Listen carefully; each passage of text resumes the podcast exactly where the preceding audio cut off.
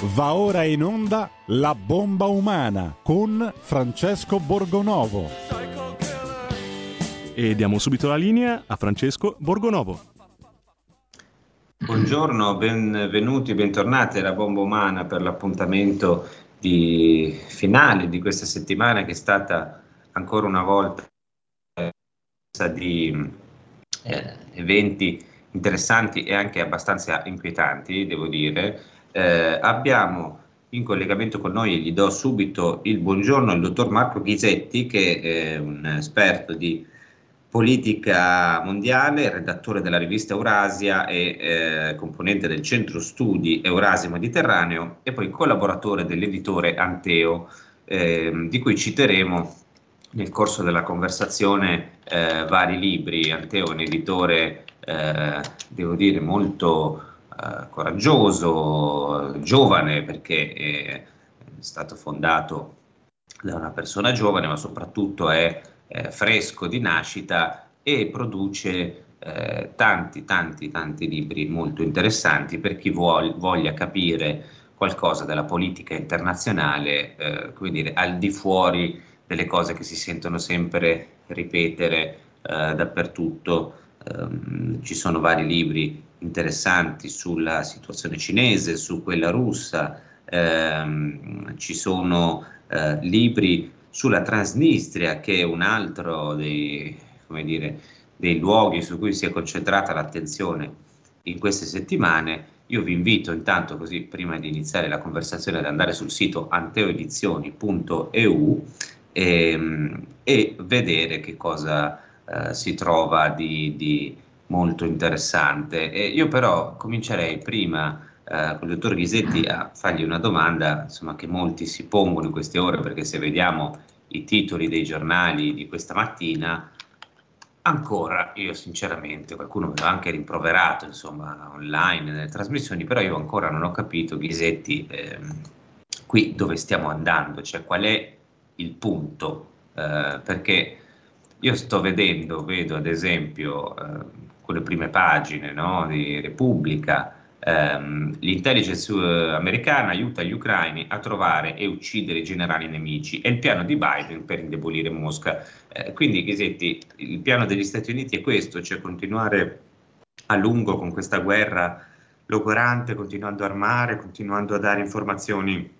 su dove si trovano generali e capi mh, avversari? E questa è l'idea?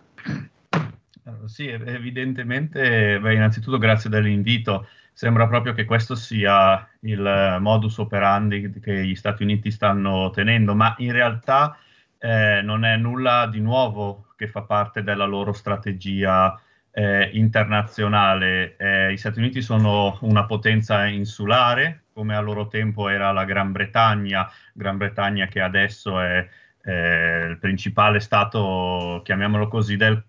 del continente penisola europeo che si sta occupando di aiutare l'Ucraina insieme contro la Russia. E questi due stati, pensandosi come isole, essendo distanti dal, dal, continente europeo, dalla zona nel quale si combatte, la loro strategia è stata storicamente quella di fomentare alcune tensioni e di far combattere agli altri le proprie, le proprie guerre. In questo caso, ad esempio, armando l'Ucraina, eh, dandogli un sacco di armi, fornendo loro eh, servizi di intelligence, eh, informazioni preziose, che però alla fine sono gli ucraini che nei fatti fanno questi attacchi e sono gli ucraini che nei fatti poi eh, vengono bombardati dai russi in, eh, in, risposta. Ho letto anche che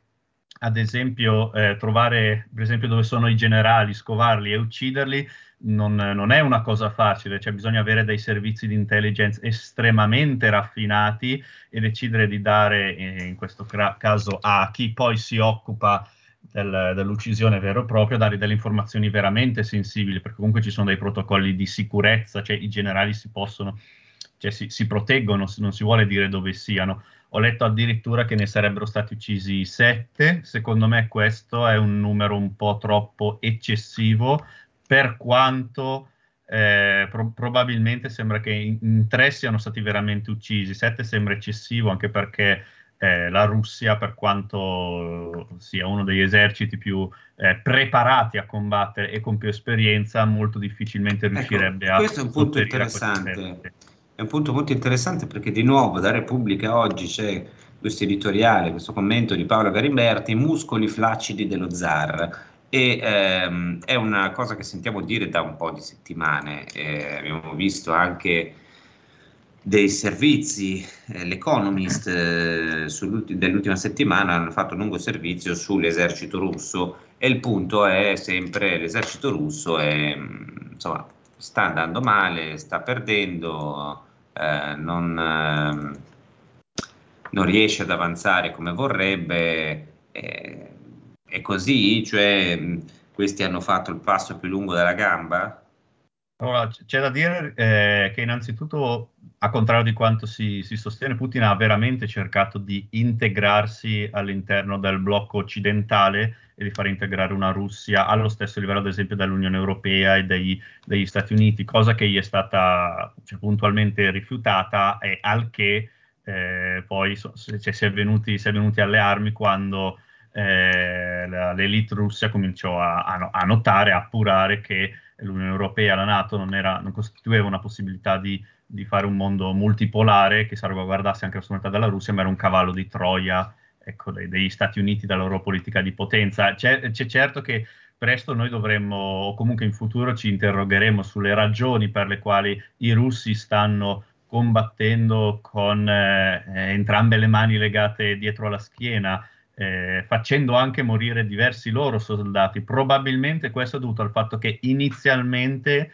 sperarono in una capita- capitolazione del governo eh, di Kiev, probabilmente anche grazie ai, a, una, a un'operazione dei servizi di intelligence inglesi fu fatto credere ai russi che il governo di Kiev era, era, debole, era lì lì pronto per capitolare, non l'esercito che si sapeva che quello era stato armato fino ai denti, addestrato per otto anni fino, cioè, a combattere fino alla morte e per questa ragione inizialmente eh, probabilmente i russi eh, fecero una sortita eh, usando poche delle loro forze, adesso stanno hanno ristrutturato loro, lo, il modo in cui combattono, hanno diminuito i fronti e stanno procedendo lentamente. Stanno però eh, cercando di combattere adesso quasi una guerra di logoramento, cioè hanno iniziato veramente a distruggere le, ehm, le infrastrutture ucraine, in particolar modo i depositi di armi e quelli nei quali eh, vengono tenute o consegnate le armi da parte della Nato, degli Stati Uniti e da noi europei, tant'è che probabilmente questa foga con cui recentemente eh, si dice da noi che dobbiamo assolutamente armare eh, con le nostre anche ultimi tipi di armi, eh, al punto da dare anche eh, nostri, le, le, armi che tendenzialmente servirebbero a noi, cioè quindi non, non solamente quelle depositate, è probabilmente perché il, l'esercito di Kiev inizia veramente a far fatica adesso che i russi hanno intrapreso una strategia non del bombardamento a tappeto, del bombardare cioè, ovunque dove sia deserto, ma proprio a bersagliare eh, i depositi di armi, i depositi di carburante. Ho visto anche che ci sono dei video in cui anche la popolazione civile, il carburante veniva razionato, comunque c'erano molte visto queste, proprio perché code.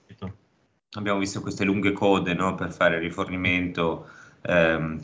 in Ucraina. Ieri sera anche eh, a dritto rovescio anche Lutvak ha detto questa cosa, cioè ha detto che è una cosa inquietante, l'ha buttata lì un po' ehm, così, insomma, con una frase sibillina, però ha detto presto ci sarà bisogno non solo delle armi ma anche dei soldati perché gli ucraini stanno perdendo, questo di fatto ha detto che insomma, se fosse bisogno dei soldati è evidente che andremmo verso una situazione bruttina, ecco, mettiamola così. Eh, tra l'altro Marco Ghisetti firma la prefazione di un libro molto molto bello che si chiama Ordo Pluriversalis, cioè ordine pluriversa, univer, pluriversale, come possiamo tradurlo in italiano, la fine della Pax americana e la nascita del mondo multipolare, di uno studioso russo, esperto di strategia, di cyber guerra e, e di, di, di, insomma, di tutti questi temi, che si chiama Leonid Sabin e lo pubblica appunto Anteo Edizioni. E, è un libro interessante perché fa vedere insomma, una nuova prospettiva di cui si discute in realtà da tempo, Ghisetti, cioè quella del mondo multipolare. Ci spiega che cosa significa e eventualmente che passi avanti sono stati fatti in questa direzione? Beh, innanzitutto Savin prende atto, eh, si consapevolizza che il mondo, diciamo così, liberale o comunque quello che ha cercato unipolare, che ha cercato di, fon- di, di essere costruito dal, dall'Occidente, Occidente geopolitico che prima era nato in Europa, con la rivoluzione spaziale, il cosiddetto mondo, mondo coloniale dello Publicum europeo e che successivamente, mondo occidentale che si è trasferito negli Stati Uniti in seguito alla seconda guerra mondiale, gli Stati Uniti divennero la, la grande potenza liberale che in seguito al crollo inglorioso dell'Unione Sovietica hanno cercato di creare eh, un mondo eh, unipolare nel quale non solo vi sarebbe stato un singolo centro di potere, ma ci sarebbe anche stata una singola mentalità, una singola visione della vita, della religione, del, del modo in cui ci si, ci si, comporta, eccetera, eccetera. Savin eh, sostiene che questo mondo ormai non, non, esiste più, tant'è che possiamo vedere che gli Stati Uniti sono, hanno iniziato a ritirarsi da varie regioni che avevano occupato e che adesso stanno tornando alla loro vecchia eh, strategia dell'equilibrio di potenza e non essendo più sostenibile, Savin sostiene quindi la creazione del mondo eh, multipolare, ovvero non semplicemente un mondo nel quale vi sono più centri di potere tra loro in equilibrio, ma nei quali ogni centro di potere e anche all'interno dei vari centri di potere c'è una eh, ricchezza di prospettive, di visioni del mondo, di modi di intendere la, la politica, la, la vita, eh, lo stesso equilibrio di potenza, eh, la sicurezza nazionale e anche il concetto di nazione è qualcosa che eh, Savin mette in dubbio, che non ritiene molto solido e che si cerca di decostruire. Detto questo, l'obiettivo di Savin non è semplicemente quello di eh, descrivere una realtà che vede o di eh, decostruire un mondo che non ritiene eh, né giusto né non più sostenibile, ovvero quello liberale eh, americano-centrico, quello occidental-centrico, ma è un, il suo un obiettivo costruttivo, cioè lui vuole che questo mondo multipolare si conso- eh, solidifichi, da una parte e d'altra parte eh, gli attori politici o anche solo le persone, individui che vogliono comprendere eh, questo mondo in via di formazione devono eh, consapevolizzarsi, rendersi consapevoli che vi è un enorme eh, spettro di significato all'interno del mondo politico, che lui chiama pluriverso perché sono più livelli che si eh, si sovrappongono tra di loro e consapevolizzandosi di questa ricchezza si può eh, intraprendere determinate azioni politiche, determinate azioni nel mondo internazionale che permettano quindi di capire quali sono le azioni, le strategie del mondo e anche quale può essere un, mo- un modo per costruire un mondo più eh, equilibrato, più giusto, più sicuro, più giusto. Beh, banalmente diciamo che eh, in questi, queste settimane abbiamo visto qualche accenno, cioè abbiamo capito che non c'è più un solo centro di potere nell'universo, non c'è più, eh, si parlava un tempo di multilateralismo, che differenza c'è che col multilateralismo comandano gli Stati Uniti e poi ci sono piccoli centri comunque subordinati agli Stati Uniti. Eh, invece con un mondo multipolare appunto ci sono veramente più livelli, più dimensioni, più, più possibilità. E queste possibilità le abbiamo viste, cioè ci sono tanti attori in questi giorni che sono eh, all'opera, C- c'è la Russia che comunque si sta comportando come una grande potenza, eh, c'è la Cina ovviamente perché eh, bisogna tenere conto della presenza di questo gigante e c'è l'India che ha preso delle posizioni molto precise a favore della Russia tra l'altro intensificando gli scambi ad esempio sul petrolio, facendo nuovi accordi sul petrolio a basso costo e poi ci sono insomma eh, vari attori, tra cui l'Unione Europea che non è che si stia dimostrando granché forte come suo solito. Eh, noi su questo tema io volevo chiedere a Ghisetti, facendo vedere un altro libro di Anteo, che cosa pensa del ruolo della Cina, perché questo è importante. Però abbiamo prima qualche secondo di pubblicità, proprio po- pochi secondi, restate lì, poi se volete scriverci, mandarci messaggi su WhatsApp con eh, le vostre opinioni sulla guerra, eh, noi le leggiamo molto volentieri e magari chiediamo al nostro ospite che cosa ne pensa. Fra pochissimo torniamo. Ciao a tutti, sono Gabriella Monti, avete visto che sorpresa? Sono tornata, non ne potevo più. Adesso starò con voi tutte le domeniche dalle 15 alle 17. Vi aspetto in tantissimi e sono felicissima di essere tornata. Ciao a tutti e bacini, bacetti e baciotti. E vai, ciao, a presto. La tua radio vi aspetta, non mancate. Bacini, bacetti e baciotti. Stai ascoltando Radio Libertà, la tua voce libera, senza filtri né censure, la tua radio.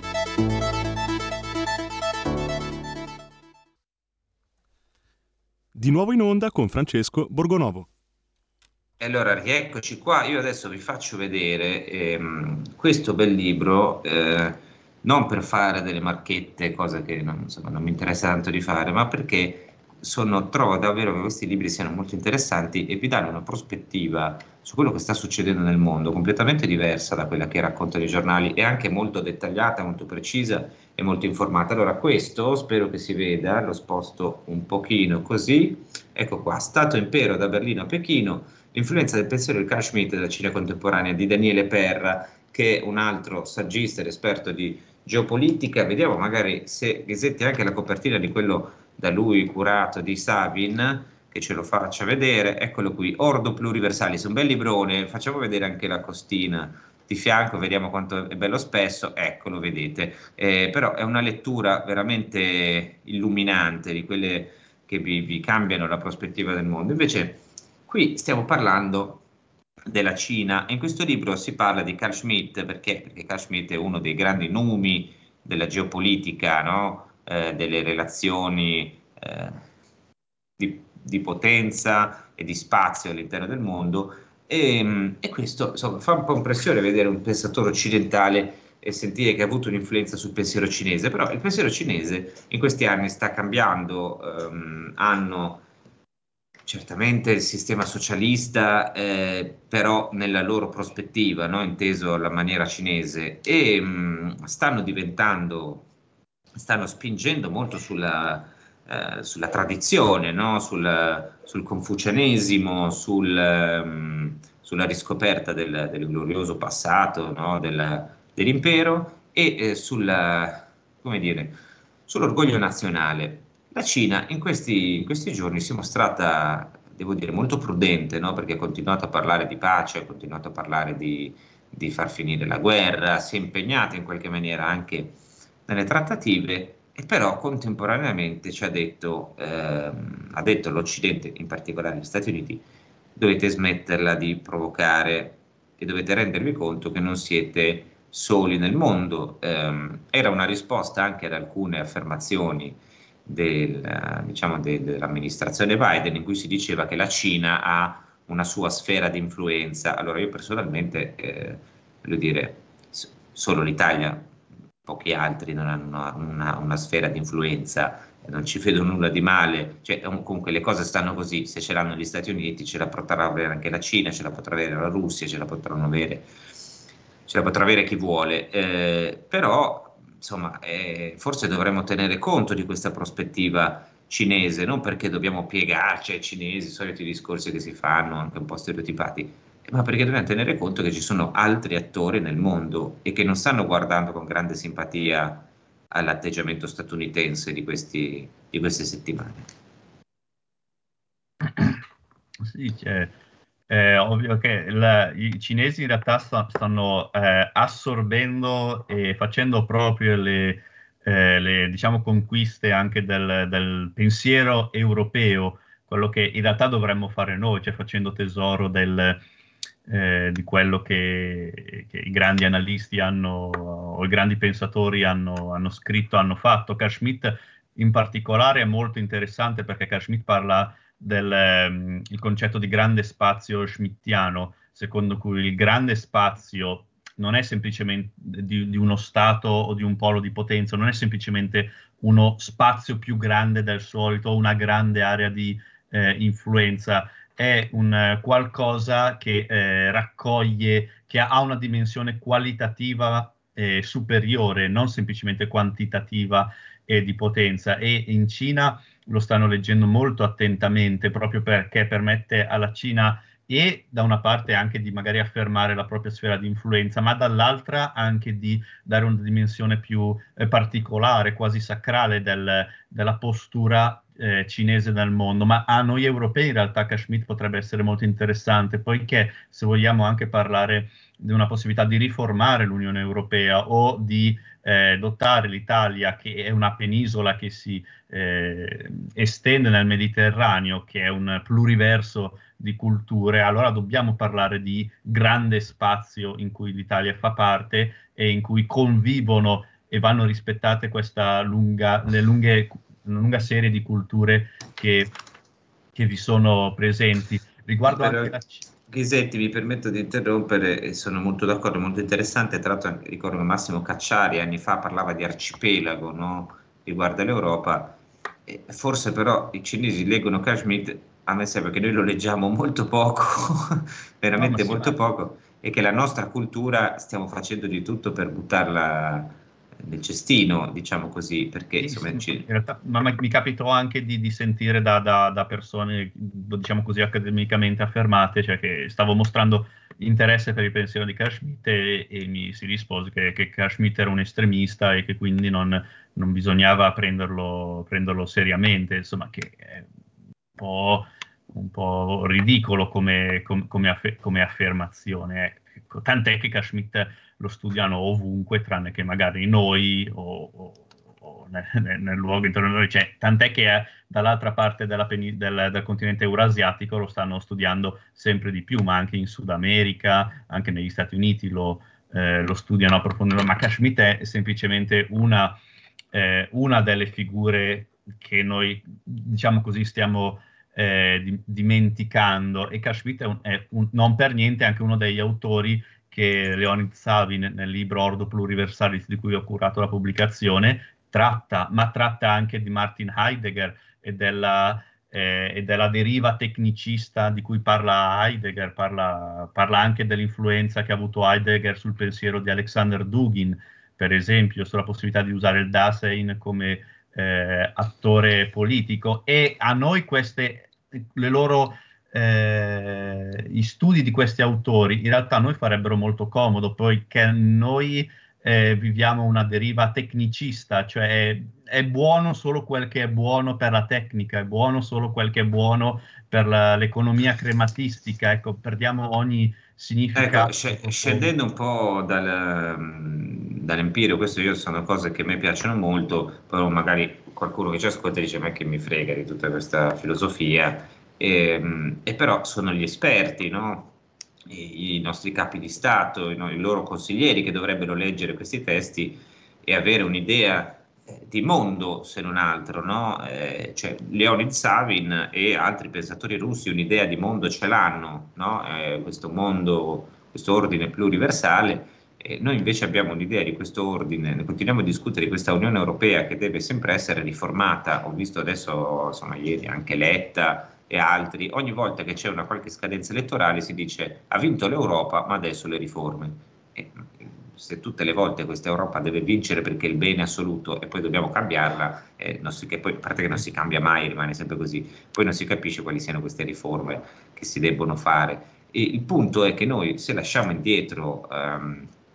la nostra cultura, anche l'idea di valorizzare no? il nostro piccolo spazio, mi permetto di, di, di chiamarlo così, cioè eh, l'idea che noi dobbiamo fonderci in questo magma indistinto, poi intanto gli altri però i loro interessi li fanno e noi siamo sempre indietro, lo stiamo vedendo questi giorni con il gas, con le trattative, noi ci comportiamo, l'ho detto molte volte, come i polacchi, i quali sono, possono fare a meno del gas russo, hanno una storica eh, rivalità con la Russia, anzi una storica ostilità nei confronti della Russia, e noi ci comportiamo come loro, li stiamo seguendo, eh, salvo poi avere da un punto di vista come dire, di, di, di energetico e di, di, potenza gli stessi problemi, se non più grandi, di quelli che la Germania.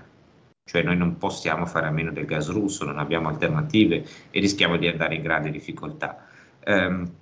comunque, chiudendo questa piccola parentesi, io farei vedere un altro libro che ho trovato molto interessante, tra l'altro una copertina bellissima, molto suggestiva per gli amanti, diciamo, della nostalgia, eh, la nostalgia degli anni, eccolo qua, vediamo se riesco a farvelo vedere anche alla televisione. Ehm, eccolo, è eh, questa copertina. Allora, il titolo è, è diciamo, bello robusto, eh, però il libro è interessante, guardate questa bella immagine sotto, per chi ci segue alla radio c'è una, una bandiera che ha delle spighe di grano, della frutta, no? tra cui uva e, e pannocchie e altre e altre cose molto interessanti. E poi il sole che sorge, la falce e il martello. Questa è la Repubblica, la bandiera della Repubblica Moldava di Pridnestrovе, che è conosciuta qui da noi come Transnistria. L'abbiamo sentita citare nei giorni precedenti per un motivo, perché eh, si dice che il prossimo fronte sarà quello, cioè c'è questo Stato, questa Repubblica che non è riconosciuta fondamentalmente da nessuno, si sono molto sentite cose su il, um, lo Stato che non esiste, queste altre cose sempre suggestive no, per i media, um, vari documentari e cose simili, però è riconosciuta dalla Russia che fondamentalmente la, la sostiene anche economicamente e si dice che il prossimo fronte potrebbe essere proprio quello, cioè dalla Transnistria alla Moldavia ed è una cosa che si dice forse anche in modo propagandistico Ghisetti per dire Putin attaccherà l'Europa. La domanda in sintesi è questa. Ci saranno problemi in Transnistria visto che c'è stato un attentato qualche tempo fa? Putin vuole attaccare l'Europa?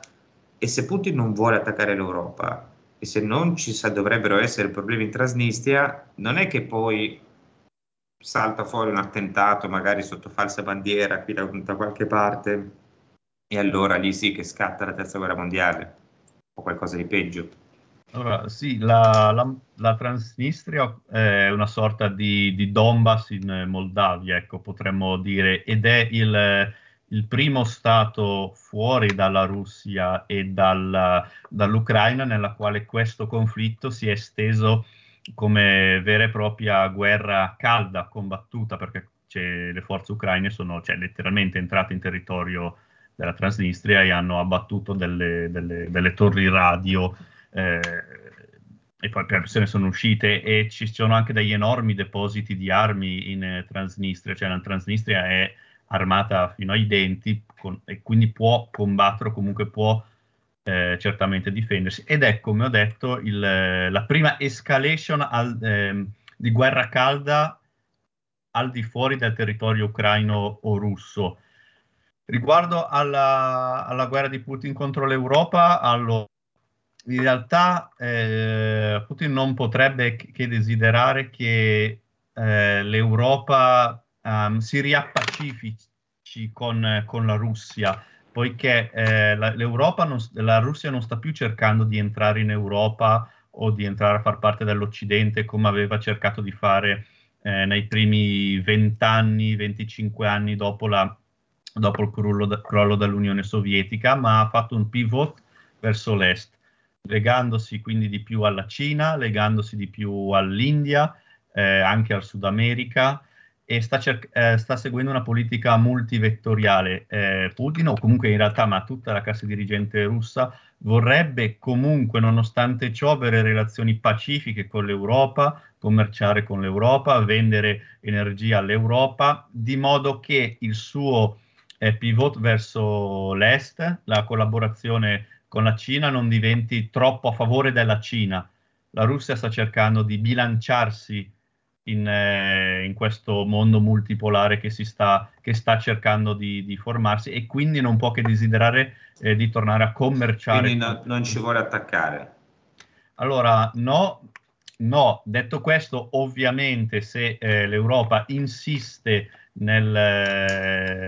nel, nell'essere un, un, un, la punta di lancia dei, degli Stati Uniti sul continente eurasiatico, eh, ovviamente dovrà eh, prendere delle precauzioni. Noi dobbiamo comunque eh, capire che eh, innanzitutto il, eh, le, l'enorme mole di sanzioni che sono state date alla Russia non erano che, che adesso la Russia è un, è un, paese molto più sanzionato che dell'Iran e della Corea del Nord messi insieme, non erano state fatte per eh, far desistere la Russia dall'attaccare l'Ucraina, poiché è, è chiaro che le sanzioni non, non, modificano il comportamento di uno Stato, non hanno modificato quello della Corea del Nord, non hanno modificato quello russo in questi anni, non hanno modificato quello dell'Iran. Eh, il colpo delle sanzioni che sono state fatte in seguito a quelle che i russi hanno definito operazioni militari speciali in Ucraina è stato molto probabilmente l'obiettivo era di far crollare la Russia, cioè le sanzioni, l'Europa, gli Stati Uniti hanno cercato di far implodere la Russia sulla falsa riga di quello che era successo nell'Unione Sovietica. E la guerra economica contro l'Europa è, è stata fatta anche, è fatta anche dagli Stati Uniti in questo momento, perché l'euro, che è una moneta potenzialmente competitrice rispetto all'Europa, alla, al dollaro, sta perdendo di valore proprio nei confronti dell'euro. Noi adesso, gli Stati Uniti hanno approvato un land and lease, il prestiti land and lease come durante la prima o la seconda guerra mondiale a favore dell'Inghilterra per aiutare l'Ucraina, per aiutare l'Europa nella guerra contro la Russia. Ma quello che noi dobbiamo eh, ricordarci è che all'inizio, nella prima guerra mondiale, quando gli Stati Uniti approvarono questa legge di prestiti all'Inghilterra per, farla, per aiutare a, combatt- a, a, farla combattere contro la Germania, gli Stati Uniti stavano combattendo una guerra economica contro l'Inghilterra e contro il loro impero marittimo, poiché volevano obbligare l'Inghilterra a cedere il loro impero marittimo agli Stati Uniti, cosa che poi è successo con la fine della seconda guerra mondiale. Allo stesso tempo gli Stati Uniti sarà pur vero che stanno in qualche modo dando armi all'Ucraina a combattere, dicendo all'Europa noi ti aiutiamo, ma loro stanno combattendo una guerra contro, economica contro di noi. E, e l'Europa, o comunque anche noi Italia, adesso che eh, in nome del predicozzo morale, in nome dei di sedicenti valori atlantisti, eh, dichiariamo fedeltà a questo mondo che è in guerra contro di noi, noi ci ritroveremo schiacciati tra un'Asia che comunque è destinata a crescere e dagli Stati Uniti che cercano di proteggere la loro superpotenza è... e saremo schiacciati come una noce tra due chele. È abbastanza chiaro, mm, Beh, forse la noce è fin troppo dura come insomma, immagine. E almeno al guscio quella. Eh sì, appunto noi no. Eh, come, eh, comincia ad arrivare un po' di, eh, anzi sono già arrivati un bel po' di Whatsapp, ne leggo qualcuno. Eh, ah, questa è interessante, la facciamo dopo, così risponde Ghisetti. Eh, ci scrive Ivan: Buongiorno, a volte penso che la situazione della guerra sia una farsa ben preparata, non che non ci sia la guerra, sia ben chiaro, ma che sia orchestrata per distruggere l'Europa. Ehm, che è un po' quello che stava dicendo insomma eh, Ghisetti poco fa, no? che comunque anche se non è orchestrata per questo magari dall'inizio, però eh, secondo me un po' sì. sì da cosa e, nasce cosa. E... Esatto, da come si fa. Vediamo come va a finire, se sono rose fioriranno, e infatti stanno fiorendo, solo che le spine ce le abbiamo tutte noi. Ehm, eh, come avete già detto, sui media ci scrive Fabio, voce comune dire che l'esercito russo sia in difficoltà, lo dice sempre anche il generale Camporini, poi però ogni giorno avanza e conquista una nuova località, anche quelle propaganda. Eh sì, eh, di sicuro insomma non stanno distruggendo, asfaltando qualunque cosa, però continuano ad avanzare pur con perdite, quindi dis, so, dire, descrivere uno, eh, tra l'altro fa anche ridere, no? dire eh, l'esercito è rotta, fa schifo, non sono in grado di avanzare, però attaccheranno l'Europa. E allora delle due l'una, no? cioè, o il loro esercito fa schifo e stanno perdendo, oppure attaccheranno anche l'Europa, sono una minaccia per tutte. Eh, ci scrive invece Dario, non aver riconosciuto le radici cristiane nella Costituzione europea ha demolito gran parte della sua credibilità, su quali principi ci si può proporre come mediatori? E la risposta secondo me Dario è nessuno, perché eh, insomma se la geopolitica ha anche un valore, come dire, è, è, deriva dalla teologia, quindi ha un valore eh, superiore no, a quello che alle, alle, mere relazioni internazionali, esistono spazi sacri nel, nel, mondo, l'Europa nasce come blocco cristiano rispetto a, all'Islam, nasce come civiltà europea, no? da, da, una, parte c'è l'Islam che eh, Bernard Lewis intendeva proprio non come religione, semplicemente come religione parlando dell'Islam, ma proprio come civiltà. E poi di qui c'era l'Europa che era unita dal cristianesimo. Aver tolto questa cosa toglie il senso di nascita dell'Europa, semplicemente. Cioè, che cos'è allora il senso dell'Europa? La vicinanza geografica? Beh, allora siamo vicini anche a, siamo vicini anche ad altri stati che con noi non c'entrano nulla, insomma, quindi non, vabbè, purtroppo è andata così infatti ne stiamo pagando le conseguenze. Gianluca ci scrive, ma non è che Zelensky è, un, ehm, è messo su dagli USA per creare negli, negli anni crepe e screzi con la Russia in modo da portare al conflitto in Europa? Ehm, così eh, a ricostruzione avvenuta eh, UE e Russia, eh, no, eliminate economicamente la UE e la Russia, Cina e USA potranno ricostruire la prima la Russia e poi l'Europa. Cioè praticamente questo immagina, adesso un po' scritto velocemente Gianluca, una specie di accordo, complotto tra Stati Uniti e Cina per eh, distruggere l'Europa e la Russia. Io sinceramente ho qualche dubbio su questa ricostruzione. E, è un po' quando si dice no, Putin servo della Nato, cioè queste cose un po' strane, eh, io sinceramente non ce la vedo l'accordo fra Stati Uniti e Cina per distruggere l'Europa, non vedo chi ci guadagnerebbe. Eh, invece, eh, un altro messaggio, Draghi è un buon economista ma scarso politico, ha sposato la causa ucraina al 100%, ci sono ragioni per la Russia, ehm, a favore della Russia, caduto il patto di Varsavia, occorrono nuovi equilibri. E infine l'ultima, ehm, anzi la prima che era arrivata era ehm, il popolo e la gente russa cosa pensa di questa guerra? Informate e cosciente di quello che l'Europa sta facendo contro di loro? Beh, mi sembra che i sondaggi siano abbastanza chiari, in Russia sono quasi l'85-90% favorevoli a questa che loro hanno chiamato dall'inizio operazione militare speciale. Infine l'ultimo, che è critico, quindi è quello che leggo con più attenzione, io però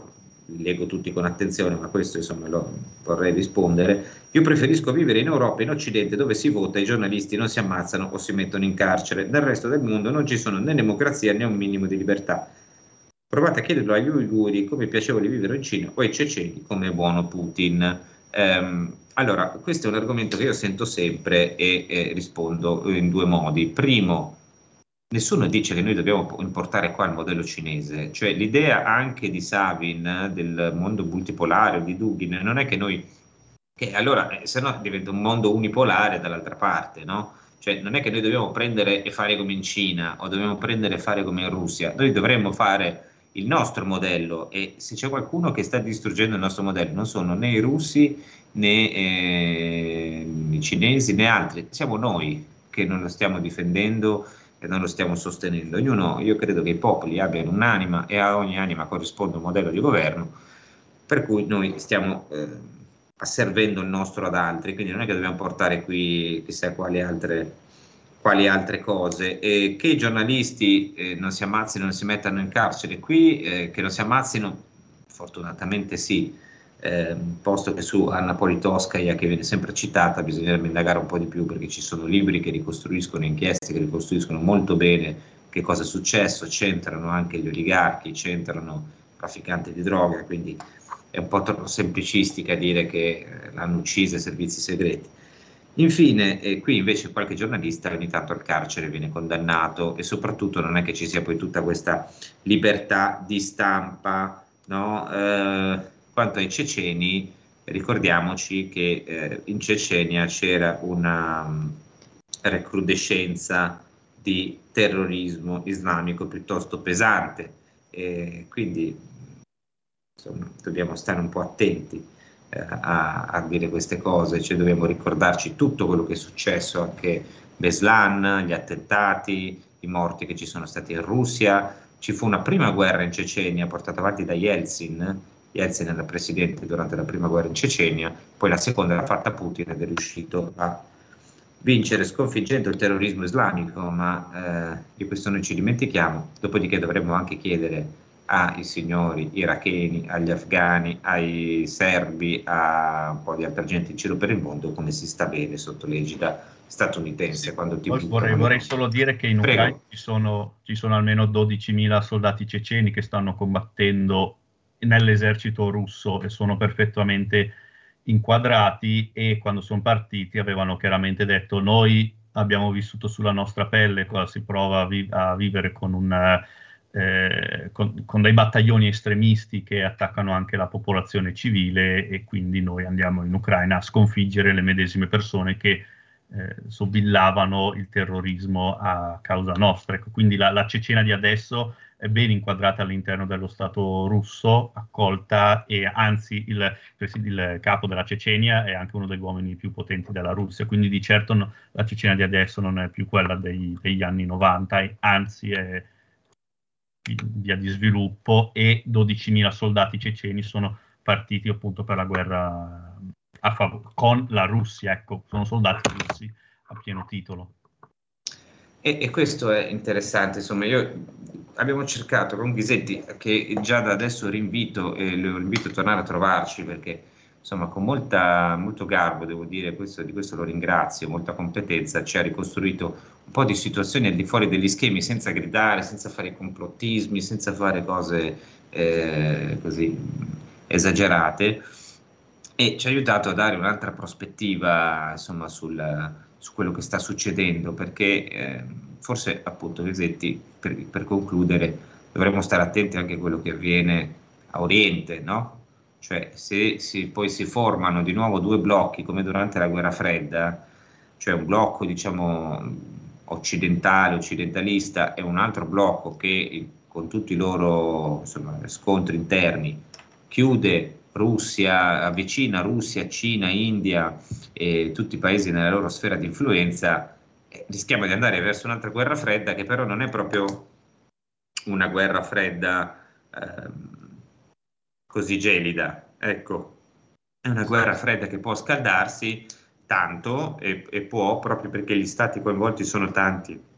scusa, gli stati, le potenze coinvolte. Anche perché durante la guerra fredda eh, cioè, fu fredda solo da un punto di vista eurocentrico, perché l'Europa era ancora per certi versi il centro, centro del mondo, cioè demograficamente, industrialmente, eh, la popolazione più, più, educata del mondo cioè, c'era in, in, Europa, più Stati Uniti e, e Unione Sovietica. E adesso il baricentro di potenza si è spostato nel Pacifico. Questo significa che in realtà sarà innanzitutto non ci sarà più lo sviluppo economico nell'Europa occidentale come durante la guerra fredda, ma è molto più probabile che ci sia il rovescio, cioè il, un'enorme depressione economica, eccetera. E in più sarà molto più probabile, qualora si formi una situazione, chiamiamola così, di guerra fredda o di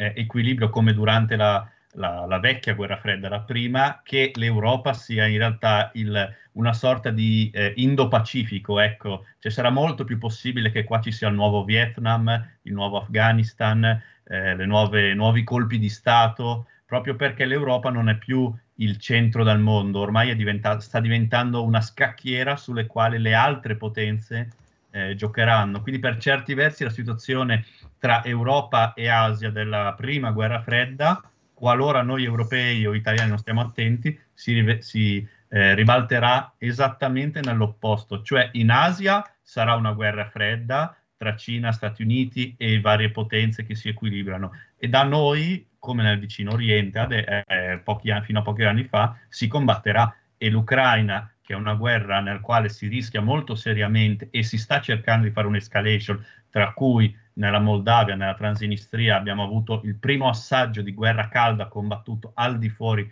di quegli stati, eh, noi rischiamo davvero di diventare... Mm, Chiaro. Eh, diventare noi il Vietnam non è una bella prospettiva, eh, diventare noi il Vietnam o la Campucea, eh, cioè la Cambogia di Pol Pot. Eh, siamo arrivati alla fine, io vi ricordo i libri, ve li faccio vedere questi, eh, sono i libri di Anteo, se volete li trovate sul sito di Anteo o sui rivenditori, facciamo vedere tutti così facciamo pubblicità e ci diranno, caro Ghisetti, che siamo pagati dai russi, dai cinesi e da Anteo Edizioni, che non credo però, insomma, di solito gli editori non sono così ricchi da potersi permettere di pagare persone per parlare bene di loro. Io vi parlo sempre no. di libri perché vi invito a leggerli e a farvi un'idea. Anche perché il costo della carta è appena raddoppiato grazie alle sanzioni e controsanzioni. Esatto, ne sappiamo purtroppo qualcosa anche noi che stampiamo anche un po' di libri interessanti. Ne abbiamo uno fuori adesso proprio con la verità di Alessandro Darold su quello che è successo con Leni e la Procura di Milano che ha insomma, una certa ripercussione anche sulle vicende internazionali e purtroppo sappiamo che il costo della carta comincia a incidere tanto, anzi tantissimo. Io vi ringrazio, noi siamo arrivati alla fine, ringrazio Marco Ghesetti, eh, andatelo a cercare, cercare il suo lavoro, lo invitiamo a tornare con noi, spero che potrà farlo molto presto. Grazie a tutti, io vi auguro un buon fine settimana, noi ci sentiamo lunedì mattina. Grazie, un caro saluto. Avete ascoltato La bomba umana